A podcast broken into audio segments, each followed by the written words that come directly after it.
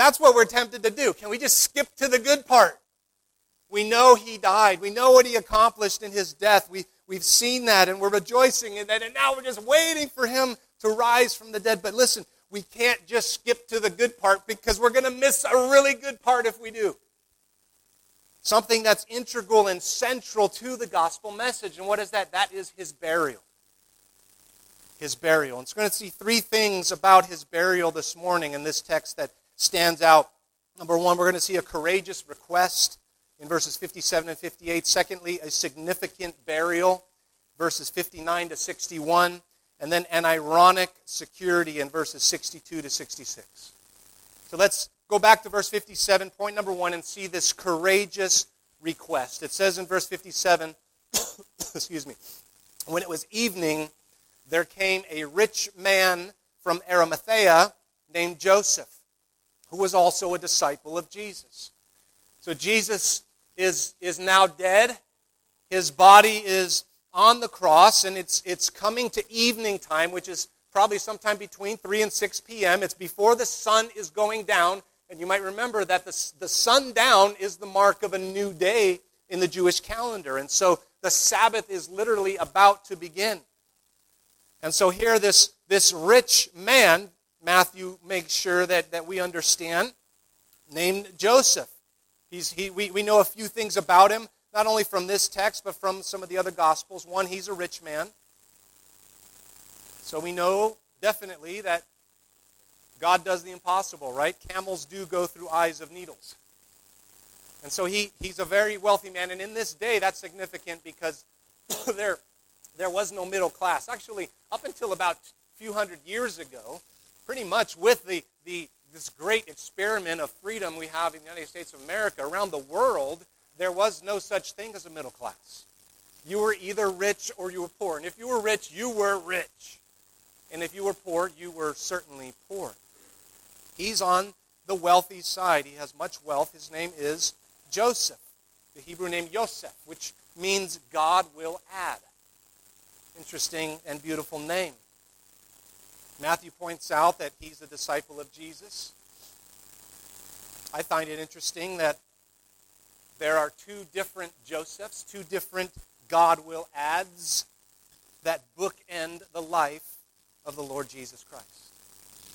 In essence, we, we see through this this particular care that the Father had over the life of Christ throughout his whole life, but I, I, I take note that God added a very good and righteous man who did the courageous thing to care for the young Messiah as he was born. He could have put Mary away as he was betrothed to her, but he obeyed valiantly against, I'm sure, much scorn and ridicule. And so God will add. This Joseph cares for the young Jesus as he was born, and we don't know when that Joseph died, but at some point it seems that he did pass away, and now at his death comes another God will add to care for the body of Jesus Christ, which is dead. This Joseph, we also see in the different Gospels, which, by the way, the significance of the burial is shown in how it is, is told to us in each of the four Gospels. We've seen what Matthew says. Mark tells us this about Joseph in, in chapter 15, verse 43, that he was a respected member of the council. He's part of the Sanhedrin. And he was also himself looking for the kingdom of God, Mark says. Luke tells us that Again, he was a member of the council, that he was a good and righteous man, and he makes note that he had not consented to their decision and action. Whose decision and action? The council's. Remember, the Sanhedrin is the one who condemned Christ. This Joseph is a part of that group.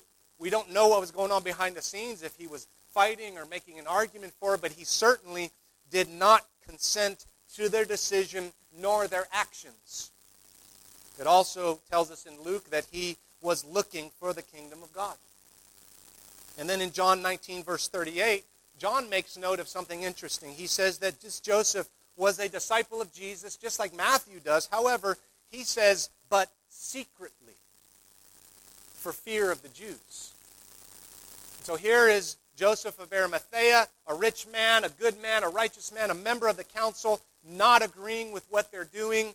He is a disciple of Jesus. He's become a follower of Jesus. We don't know exactly how deep that went, but we know it was deep enough for him to come out of the closet, if you will, with his faith. No longer a secret. He was hiding it because he feared what might that mean to his riches and his wealth? What, what, the, what might that mean to his reputation among the other Jews? But he does this bold action, and you might not understand. Let me explain why it's so bold. Verse 58 He went to Pilate and asked for the body of Jesus.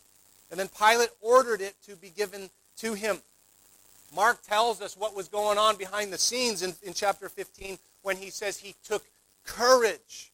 He plucked up the courage and went to Pilate to ask for the body of Jesus. That word, it comes from the root word to, to take courage, tolmao, which means to boldly dare, to take heart and to do something that's terribly difficult to do. Why is it so difficult to, to go to the Roman governor? Well, for multiple reasons. One, it wasn't considered politically correct for a member of the Sanhedrin. he was already you see, a little nervous about what, what following Jesus might mean. And now, coming out of his secret, no longer making it a secret, but boldly going and with courage to, to the Roman governor, could have gotten in a lot of trouble with the, the Sanhedrin. Would they resent him? Would they kick him out? Would they exclude him? He's out of the club. That could have been life changing for him. Also, it's very dangerous to associate yourself with a convicted criminal executed for sedition against Rome. It was a big deal. It was against the Roman law. You didn't just go care for the bodies of executed men. And Pilate could have easily said no. He could have ordered Jesus' body to remain on the cross and to hang there in the sun and to let the sun do what it does to dead bodies. Be picked apart by the birds of the air torn apart by scavenger dogs. Thank you. I had a really bad cold uh, recently, and I thought it was over the cough, but it's back.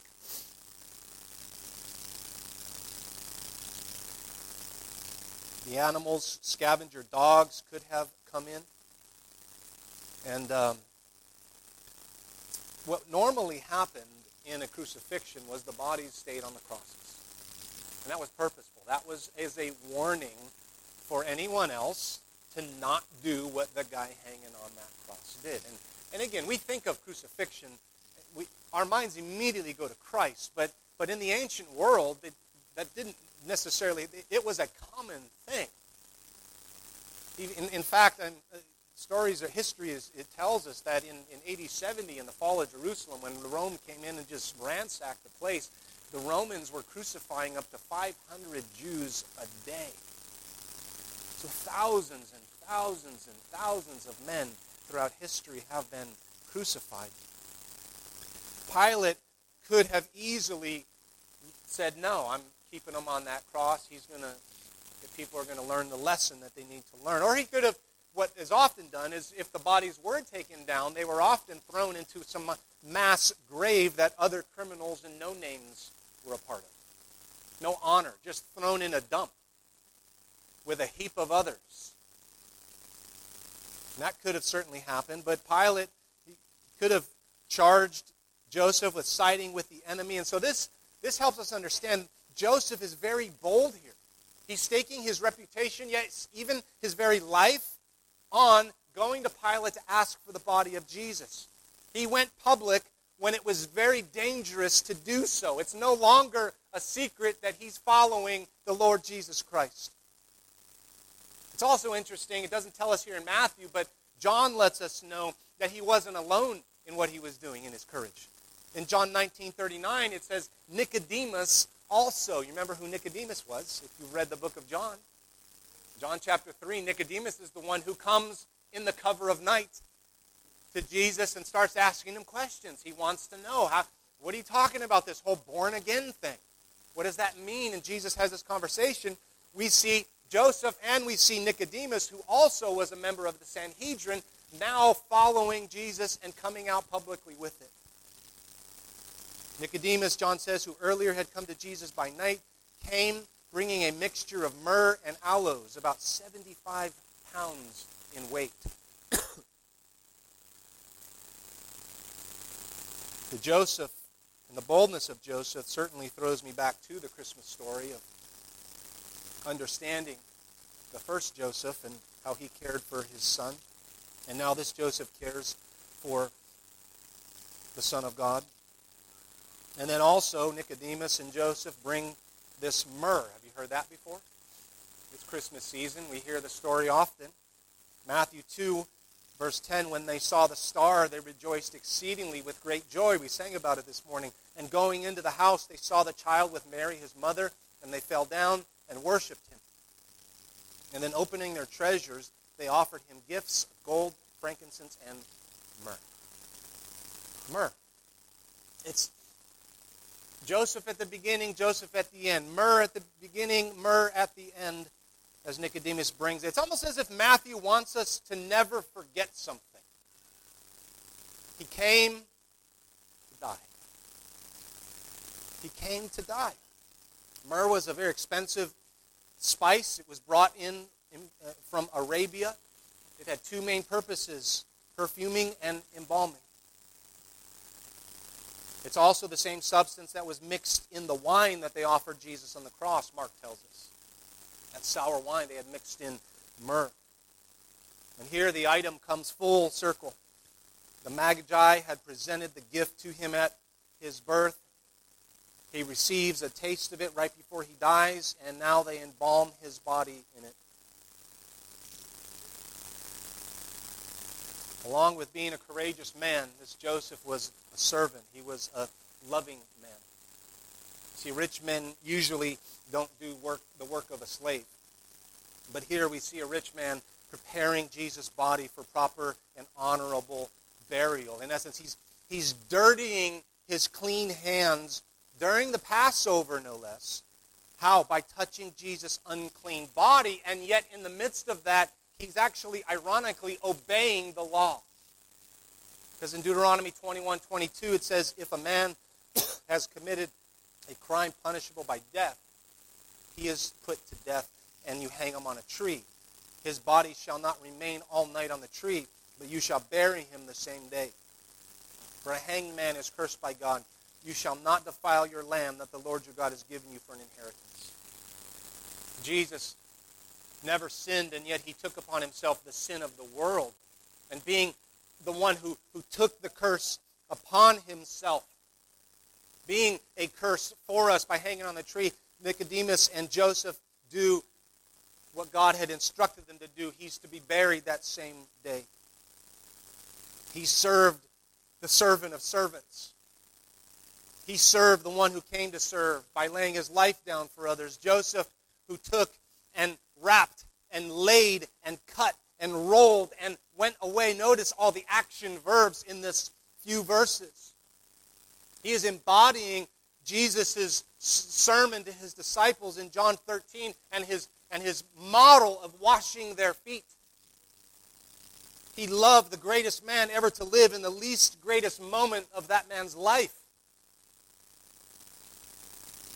He's courageous.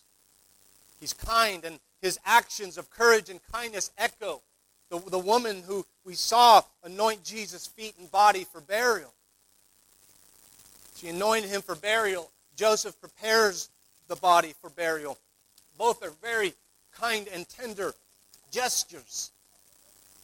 And now they're both part of the gospel story that we tell. Joseph, in essence, is a beautiful example of how the Christian faith works. Our faith is to be a faith of courage, a faith of love, a faith of action, a doing faith. And Joseph exemplifies that in this courageous act, this courageous request. And so, point number two, we move into the significant burial, verse 59. And Joseph took the body and he wrapped it in a clean linen shroud and laid it in his own new tomb, which he had cut in the rock. We notice a few things about this. One, we notice it's Joseph's tomb. It doesn't belong to Jesus. Jesus is simply borrowing it. It's a borrowed tomb. And that's a good thing because he's not going to need it very long, is he? These tombs, the tomb specifically of a rich man, were very different from the common graves of the day or the common tombs. This tomb was likely dug into, dug into the side of a hill or a cave. and then a, a great stone, as the scripture speaks of, would be rolled in front of the tomb. And these rich tombs were often, people were, were you know, buried in there, and they wanted to make sure nobody got in, and obviously no one was coming out. But a common grave might have a little stone in front of it just to keep the wild animals and dogs out. But these had a, a pretty good sized stone that was not one man could just move it, and it would roll into a niche that would, made it secure. It says his tomb was a new tomb. No other bodies were in it. Oftentimes, multiple family members were put into the same tomb. What would happen was the, the bodies would go in there with the spices and the ointments, and, and obviously they don't have the embalming processes that we have today. So so the bodies would do what they do, and they're sitting there for a long time. They would put add in the different spices to make sure there wasn't a massive stench. And then the bodies, once they came down to just being bones, they would gather the bones and put them in an ossuary, a little box, and then that box would go into a niche inside the tomb. And so that's what they were doing. It's a borrowed tomb, it's a new tomb. Just as he came into the world from, a, from the virgin's womb, he came forth again from a virgin tomb. Nobody had ever been in that tomb before. And so when that body came forth and the tomb was empty, there was no possible confusion as to which body would come forth. Also, tombs like this were very expensive. It was, it was a sacrifice for Joseph of Arimathea to give his up. However, Jesus would only use it for a few days. Regarding the new tomb, Charles Spurgeon said this It was a new tomb wherein no remains had previously laid. And thus, if he came forth from it, there would be no suspicion that another had arisen, nor could it be imagined that he rose through touching some old prophet's bones, as he did who, who, who was laid in Elisha's grave. You might remember that story from the Old Testament. also, we see in his burial the, the, the very strong significance that it's another fulfillment that's happening. It's almost as if we're waiting for Matthew to say his famous words. This was to fulfill. Because Isaiah, hundreds of years before this event took place, in verse chapter 53, verse 9 said, And they made his grave with the wicked and with a rich man in his death although he had done no violence and there was no deceit in his mouth. What is Isaiah doing? He's telling exactly what's going on here. He was his grave was, was destined with the wicked. He was meant to either rot on the cross or to get thrown into some mass unknown grave, and yet God had provided everything he needed exactly how he wanted it.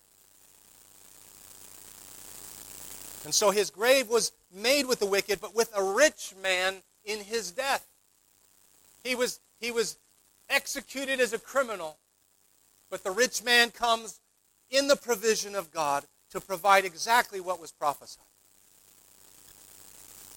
Matthew goes on at verse 59 and he rolled a great stone to the entrance of the tomb and went away.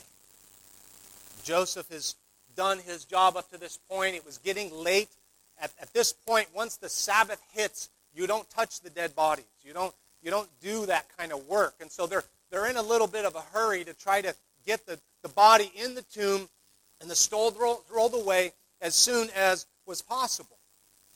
And that was the customary way to seal an expensive tomb, this, this massive stone that was rolled into the entrance. The door of that tomb was typically made of this heavy circular shaped stone running in a groove and it settled down into a channel so it couldn't be moved except by several strong men. Why? So no one would mess with the remains on the inside. And again, we look at such details, and not only do we find it interesting, But, folks, this is central to the gospel story. In 1 Corinthians chapter 15, verses 3 and 4, when the Apostle Paul himself writes to the Corinthians and explains what is the gospel, what is the good news, what, what is it, explain it. And this is important for us because if you ask 100 different Christians what the gospel is, you're going to get about 200 different answers. so our answer should hone in on what does Scripture say. Paul says this, For I delivered to you as of first importance what I also received that Christ died for our sins in accordance with the Scripture, that he was buried. Let me say it again that he was buried, and that he was raised on the third day in accordance with the Scriptures. The gospel presentation includes the burial. He died, he was buried, he rose. And that explanation, understanding of the gospel continued on in the Christian faith. As we see several of, of the, the ancient creeds, the, the oldest of which, the Apostles' Creeds, the Apostles' Creed, this vital aspect of his burial is included. Formed in sometime in the second century, part of the Apostles' Creed says this I believe in Jesus Christ, his, holy, his only Son, our Lord he was conceived by the Holy Spirit and born of the Virgin Mary. He suffered under Pontius Pilate, was crucified, died, and was buried. He descended to the dead. On the third day, he rose again. Ascended into heaven and is seated at the right hand of the Father. And he will come again to judge the living and the dead. The Nicene Creed, produced in around 325 AD, says he was crucified for us under Pontius Pilate. He suffered and was buried. And the third day he rose again according to the scriptures. You may ask, why is it so important? Why do they all mention he was buried? Why is it in the, the historic Christian creeds? Well, that's a great question, and you weren't the first to ask it. Centuries ago, the godly men who came together to write the Heidelberg Catechism in question 41 asked the question, why was he also buried? And here's the answer short and sweet thereby to prove that he was really dead. Simple, yet profound and significant. See, this was the additional evidence that he actually had come under the curse of God, as all men are under the curse. He had to be dead and he had to be really dead. Not mostly dead. really dead. He had to be really dead for Joseph to go to Pilate in the first place. And other Gospels tell us that Pilate was like surprised that he died so soon. Like he's already dead? And he had the centurion go and confirm it, and he came back and said, Yeah, he's, he's dead. Pilate had to agree that Jesus was dead to give the body to Joseph. Jesus had to be really dead for his face and body to be wrapped in this shroud. He wasn't breathing, he was dead. And Joseph witnessed that firsthand. Death is the enemy. Death is the enemy of mortal man. And, and Jesus Christ, as fully man in the period of his humiliation, suffers the greatest of all indignities of humanity, which is death. And then he is buried. He's placed into the earth. Think about it. Think about it. The very creator of heaven and earth, the very word of God who, who speaks the universe into existence, is now the one who actually dies on Calvary's tree and is laid into the earth John Flavel, Puritan, said he must be buried to complete his humiliation. This being the lowest step he could possibly descend to in his abased state. They have brought me to the dust of death. Lower he could not be laid. And so low he must lay his blessed head, else he had not been humbled to the lowest. Why was Jesus buried? Because he truly died. We see witnesses to these things. In verse 61, it tells us that Mary Magdalene and the other Mary were there, sitting opposite the tomb. These women had seen the crucifixion, they had been with him throughout the process. They had followed Joseph and Nicodemus to the tomb. They saw where the tomb was. Scripture says that they were there. Mark notes in, in, in, verse 47 of chapter 15 that Mary Magdalene and Mary, the mother of Joseph, saw where he was laid. Luke 23 55, the women who had come with him from Galilee followed and saw the tomb and how his body was laid. So not only is he buried and, and because he was, they're in the upper room.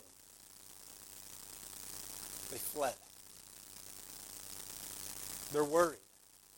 They did not have the boldness of Joseph to confront what might happen to them if they asked for the body of Jesus. The family, the, the ones closest to, to, the, to the executed, to the deceased, they're the ones that are supposed to care for the body. They're the ones that are supposed to put themselves on the line to actually love and, and serve the one whom they supposedly love and serve. Who's not there? Peter and James and John and the others.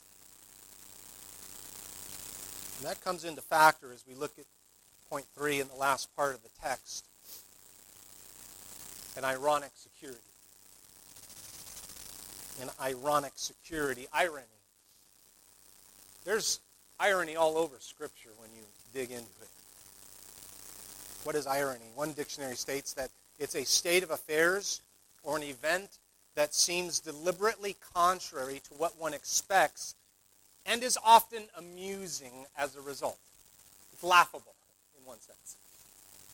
And you say, Brian, we've been in the Holy of Holies. We've been to the cross. We're now at the tomb.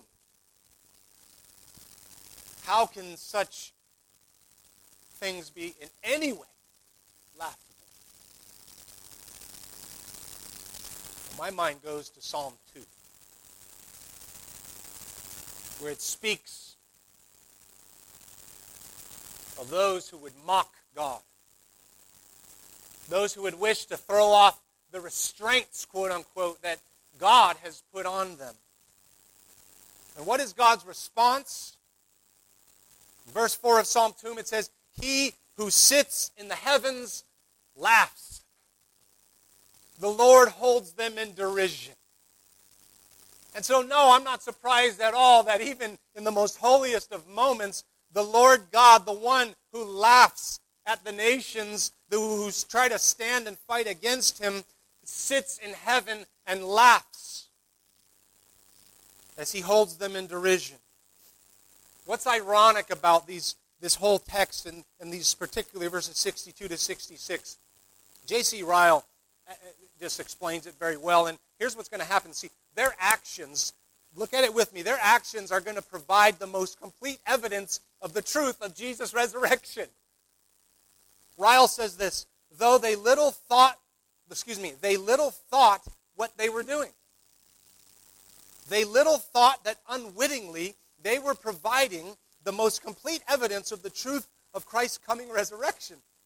They were actually making it impossible to prove that there was any deception or imposition. Their seal, their guard, their precautions were all to become witnesses in just a few hours that Christ had risen. And they might as well have tried to stop the tides of the sea or to prevent the sun rising as to prevent Jesus coming forth from the tomb. They were taken in their own craftiness. Their own devices became instruments to show forth God's glory. And he who sits in the heavens laughs. Matthew in verse 62 says, The next day, that is, after the day of preparation, Don't we know that already? Aren't we clear? Has he not made it very clear in this very Jewish book what's going on, what day this is? Jesus is crucified when? On the day of preparation. What's the next day? Passover, Shabbat, Sabbath. So, Matthew, this, this is what, what is Matthew doing here? I, he is prodding. This is Matthew's prod right here. He's poking them. He's poking the religious leaders who would revile the king. The next day, that is, Matthew says, after the day of preparation, the chief priests and the Pharisees gathered before Pilate. That word gathered is the word sunago. It's where we get our word synagogue from. What are the Jews, uh, particularly, what are the leaders of the Jewish people, what are they supposed to be doing on the Passover, on the, the Sabbath Passover? They're supposed to be gathering. Gathering with who? With each other, with their family, in the synagogues, in, in their places of worship, gathering at the temple, gathering together. And here we have Matthew making sure we understand and know that on the very Sabbath day, the religious leaders of the Jews are synagoguing with the Gentile Pilate. He's poking at them, sticking it in their face. And then in verse 63, and, and, he, and they said, Sir, trying to butter him up, Sir, we remember how that impostor or that deceiver they call Jesus, we remember how he said while he was still alive, which means he's what? He's dead, right? We remember when he was still alive, so it means he's what? Dead, and so they're burying him. He said this After three days, I will rise. It's ironic that the enemies of Jesus remember the promise of his resurrection better than his own disciples remembered the promise of his resurrection. They're hiding. These guys are gathering, synagoguing with the Gentile Pilate. They probably broke the Sabbath law of how far they traveled that day, too. And they come and they say to Pilate, We need you to do something for us. Because he said, After three days, I will rise. So again, they, they know he's dead. They don't, they don't believe, certainly, in the swoon theory. Y'all ever heard of the swoon theory? It's a con, just some, some crazy idea that denies the resurrection. It's saying that Jesus never really died. He just swooned on the cross. Which he, he was like, he was very, very asleep. He was mostly dead. and then he wonderfully revived in the tomb. There was a, a humorous letter to a Christian magazine years ago that I think accurately evaluated this so-called swoon theory. It was a letter of Dear Eutychus, and it says, Dear Eutychus, our preacher said on Easter that Jesus just swooned on the cross and that the disciples nursed him back to health. What do you think? Sincerely, bewildered. Dear bewildered, beat your preacher with a cat of nine tails, with 39 heavy strokes, nail him to a cross, hang him in the sun for six hours, and then run a spear through his heart. Embalm him, put him in an airless tomb for 36 hours, and see what happens. Sincerely, Eutychus. so, certainly, such theories are just ridiculous. But it also proves the insanity of unbelief, the irrational insanity of unbelief. You see, they, they remember Jesus saying, I'm going to rise after three days. And so, so what does unbelief do? Actually, the truth is, unbelief is just crazy. And, and the deeper you go into unbelief and the harder the heart gets, the crazier things become. They remembered what Jesus said, and now they're afraid that something somehow is going to happen. And their unbelief was relenting. And again, this such unrelenting unbelief has this irrational insanity to it. Unbelief actually drives people to demonstrate by their actions, listen, not that they don't believe the truth, but that they hate the truth. And they're doing everything possible to fight against the truth. It's this veiled suppression of the truth. It's Romans 1. It's trying to push the beach ball full of air under the water and keep it down. But truth has a funny way of just popping right back up. In their unrelenting unbelief, in their craziness, they give this ironic request to Pilate in verse 64. They say, Therefore, order the tomb to be made secure until the third day, lest his disciples go and steal him away and tell the people, He's risen from the dead. And then the last fraud will be worse than the first. Do I have to remind you where the disciples are right now? And what are they worried about? They might come get them. They might be bold enough to, to like come get them. They're scared to death. They're not remembering the promise of Christ. The enemies do. These followers are hiding. And so Pilate, not really understanding in the language his motive, but I kind of see this as his way of chuckling at them maybe a bit because I believe he understood that Christ was innocent. He'd seen that already. He kind of knew it, and he did what was politically expedient for himself. And so he says in verse 65, You have a guard of soldiers. Go, make it as secure as you can. They had temple police, Roman uh, uh, officials assigned to them, Roman soldiers assigned to the temple as a guard. He's like, You already got your own soldiers do what you want with them. In verse 66, and so they went and made the tomb secure by sealing the stone and setting a guard. And all of this is being done in such a way that it's going to display the vast limitations of human power. These guys, these soldiers, are going to be like toy soldiers with Nerf guns lining up for battle against the United States Marine Corps. Vain men, says Matthew Poole, as if the same power that was necessary to raise and quicken the dead could not also remove the stone and break through the watch that they had set. So they go and make the tomb secure. They seal it. They put what make I don't know, like kind of like modern day caution tape. They would take a wax and melt it and, uh, and put it around the edges of the, the, the, the door, the, the stone, to make sure it's not broken, right? It's like an envelope. Once you open it, you can tell. They put a seal on it, the, probably the insignia of the governor is there, and the guards are now set in place.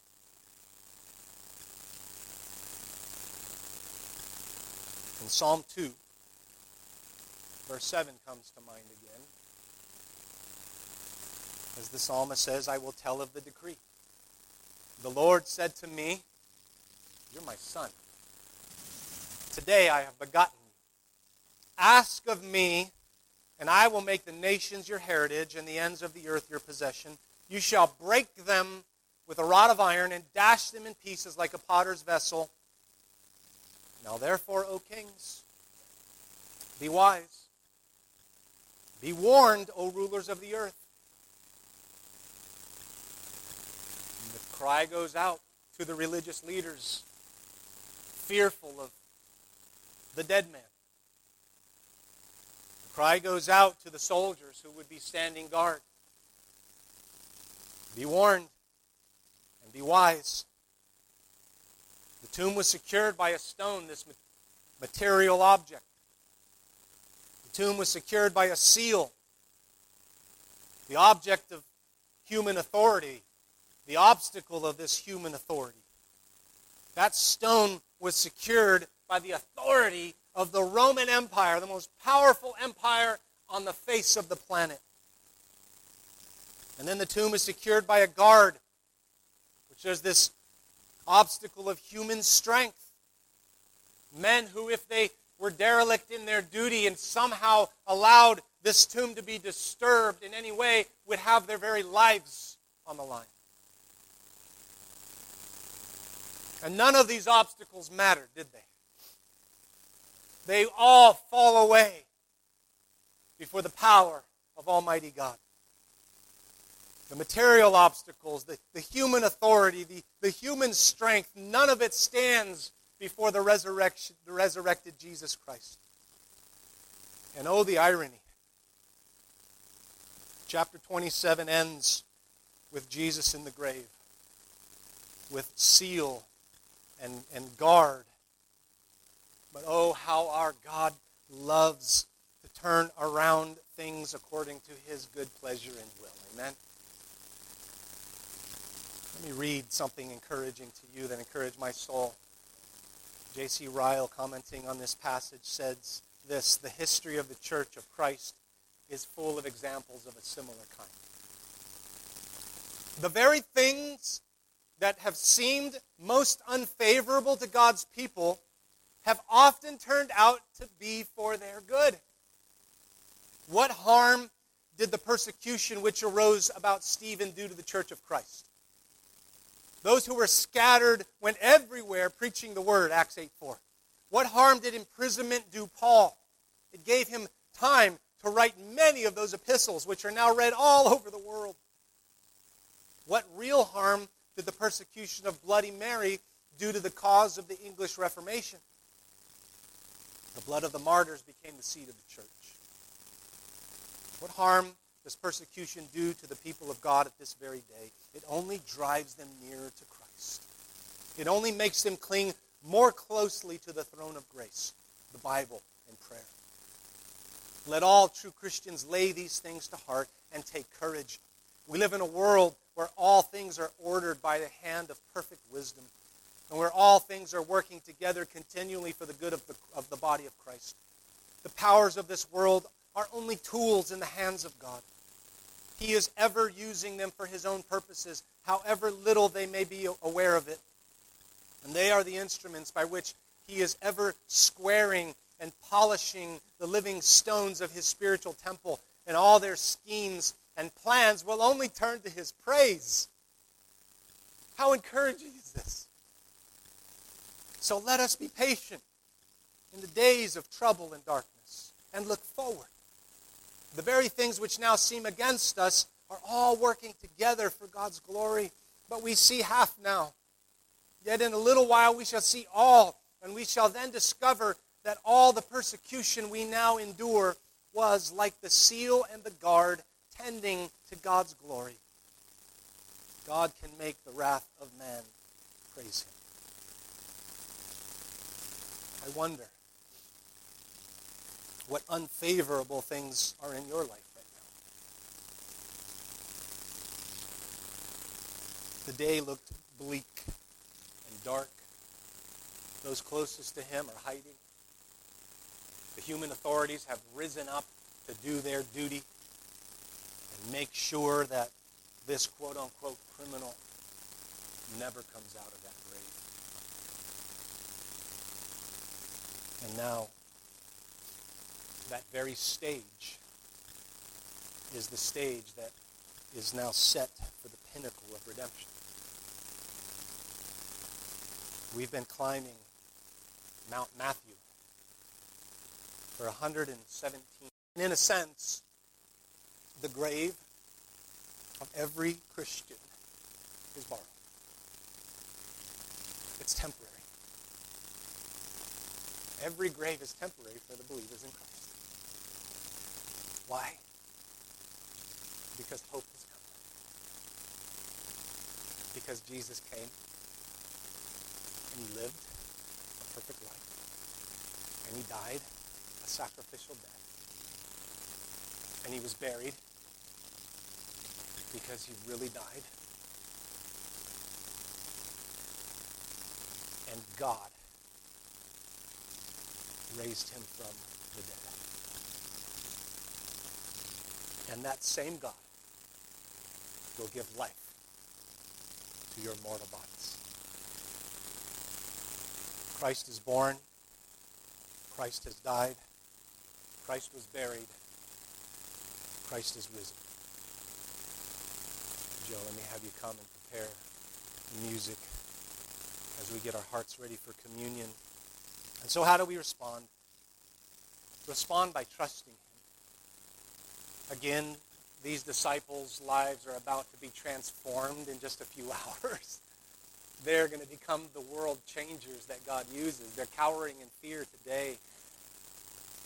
But know this that just as God took the very things that humans were fighting against him in, let's seal it, let's put a guard, let's do all of these things are the very things that God used to without a doubt show that Jesus truly rose from the grave. He turned it all on him. And right now, no matter what's going on in your life, in your family, in your marriage, no matter what troubles you're in the midst of, no matter how hard of a season it might be, God, this same God, is doing a billion things behind and underneath and all around you that you could never even see. You'll never know until glory. Maybe even not then, I don't know. But, but what he's doing and what he's working is for our good. Let's trust him. Let's take joy in him. Let's respond as Psalm 2 calls us to. In verse 11, let's serve the Lord with fear and rejoice with trembling. Let's kiss the Son, lest he be angry and you perish in the way, for his wrath is quickly kindled. kindled. Let's bless. Let's understand that blessed are all who take refuge in him. We'll do that now as we celebrate the communion together. And so if I have some brothers get ready with the elements, we'll be passed in just a moment. And as we pass these elements, let's un- understand this, guys. This is not some type of ritual that we're just supposed to take for granted right here. This communion and these elements, and, and I can't wait for the day where we do a little better with just than the plastic and the taste, that nasty white thing that's in there. But that's what we got today. But what that speaks of